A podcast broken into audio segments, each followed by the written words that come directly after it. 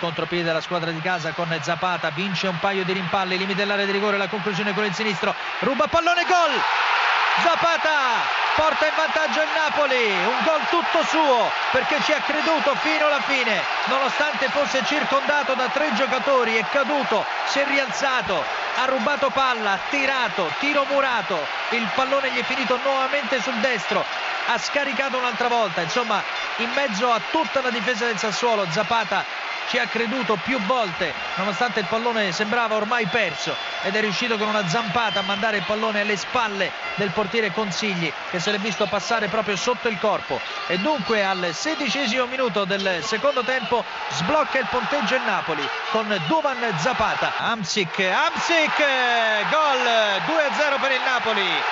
Spalle alla porta, Zapata appoggia comodo per Amsic, il destro improvviso, violento, niente da fare per Consigli. Benitez, una vittoria importante perché siete adesso a meno 3 dalla Roma e perché l'avete ottenuta in un momento difficile della partita. Sì, veramente era importante farlo bene, era importante vincere, eh, credo che è stata una bella partita per i tifosi, è una partita aperta con due squadre che volevano vincere e per questo sempre è ancora più importante farlo e farlo in questa maniera. Zapata ha sostituito Higuain che era squalificato e ha fatto il suo dovere perché senza quella sua azione caparbia lì ha fatto tutto da solo contro tre difensori probabilmente la partita sarebbe stata in salita per voi.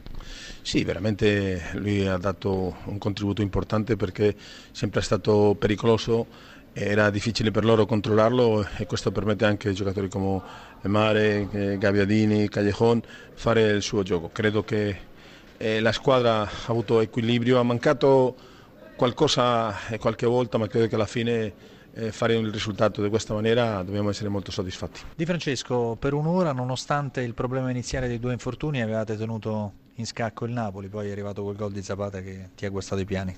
Sì, un po' fortunoso per i vari rimpalli che ha vinto, però è un giocatore determinato che noi che io conoscevo anche bene, sapevo che quando si apriva la partita in contropiede sarebbe stato un giocatore importante.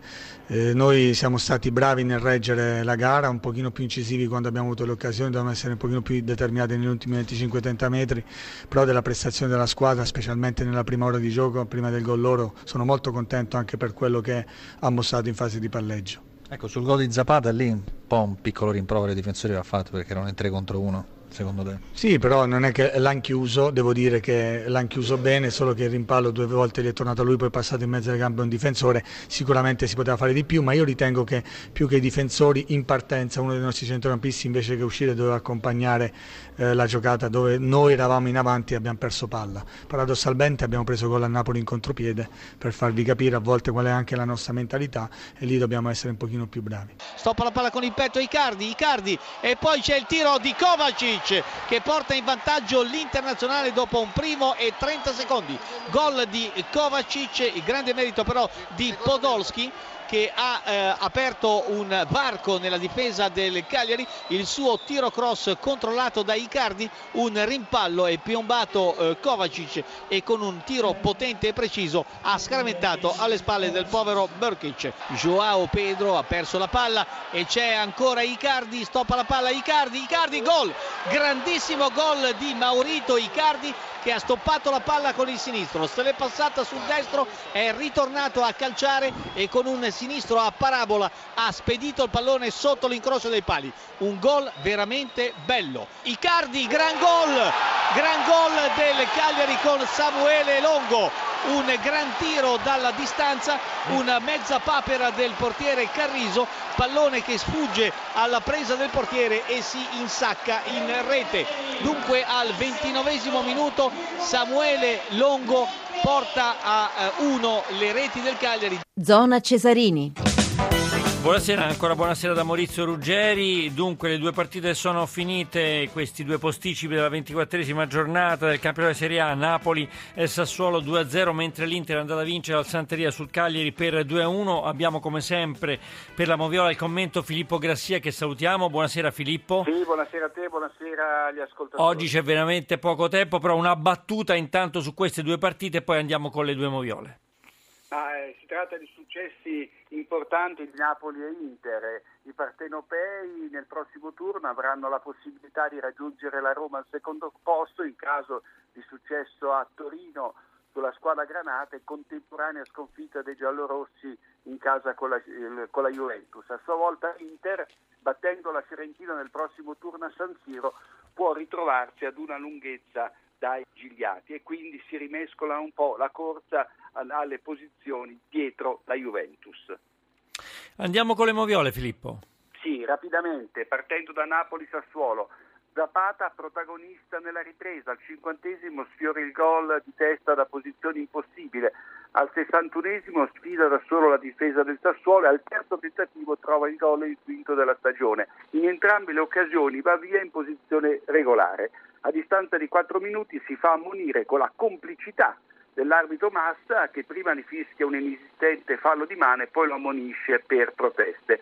Al 71esimo il Napoli si ritrova con un uomo in meno, Mertens è subentrata a Gabbiadini da appena 5 minuti, colpisce da dietro Missiroli senza avere alcuna possibilità di raggiungere il pallone e l'arbitro lo espelle, inevitabile.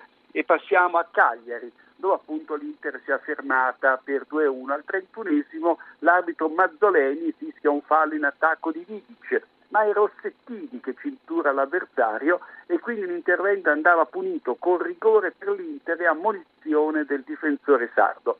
Nell'azione che porta al gol di Kovacic, il primo della partita, Podolski scatta in posizione regolare. In occasione del raddoppio di Cardi, il Cagliari protesta per un intervento di Campagnaro che però toglie il pallone a Joao Pedro in modo pulito. Al 74esimo Longo riduce le distanze con un gran tiro che colpisce il palo, carambola su Carizzo, il portiere dell'Inter e finisce in porta. Per la Lega non è gol di Longo ma autorete di Carriso. Nell'ultimo tiro della partita Hernanes colpisce la traversa con il pallone che rimbalza in campo, niente gol fantasma. Bravissimo, come sempre Filippo Grassia, domani c'è una partita molto importante, a parte che domani c'è eh, prima alle 18.30 il derby Sandoria-Genoa, però per quanto riguarda la Champions League, l'andata agli ottavi di finale, la Juventus ospita in casa, lo Juventus Stadium, il Borussia Dortmund, andiamoci a sentire subito Buffon. Al di là di come andrà a finire col Borussia Dortmund, io credo che incontriamo realmente una delle migliori squadre internazionali che può vincere contro chiunque, per cui abbiamo grandissimo rispetto e anche un po' di, di curiosità di vedere insomma, se noi abbiamo fatto dei, dei progressi. Filippo Grassia, un Borussia che era partito malissimo in Bundesliga, adesso sta recuperando, è tornato Royce, sarà una partita difficile, sicuramente la Juventus non potrà giocare in maniera poco aggressiva come ha fatto ultimamente con l'Atalanta.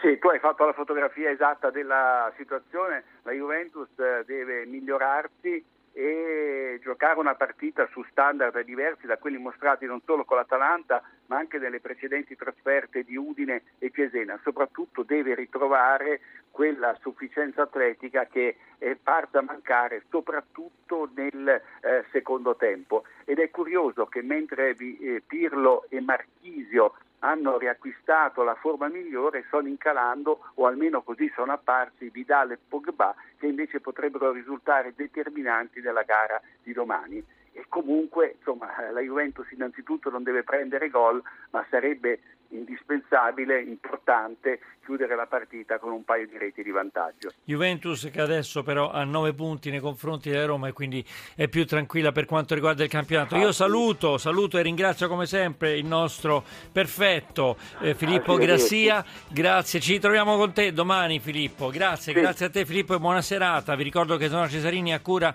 eh, di Riccardo Cucchi con l'organizzazione di Giorgio Favilla, la regia di Umbretta Conti, l'assistenza al programma di Tony Tisi. Grazie alla parte tecnica a Vittorio Bulgherini e Giacomo Tronci, scaricate pure il nostro podcast se volete, zonacesarini.rai.it e continuate a seguirci perché siete tanti anche sulla pagina di Facebook Radio 1 Sport, domani andremo in onda dalle 18.15 circa, Serie A, recupero della 24esima giornata Sandoria-Genoa, a seguire. Poi dalle 20.45 c'è la Champions League, Juventus, Borussia, Dortmund, è l'andata degli ottavi di finale, il GR1, poi Radio 1 Plot Machine con Vito Cioce da Maurizio Ruggeri, buonanotte a tutti.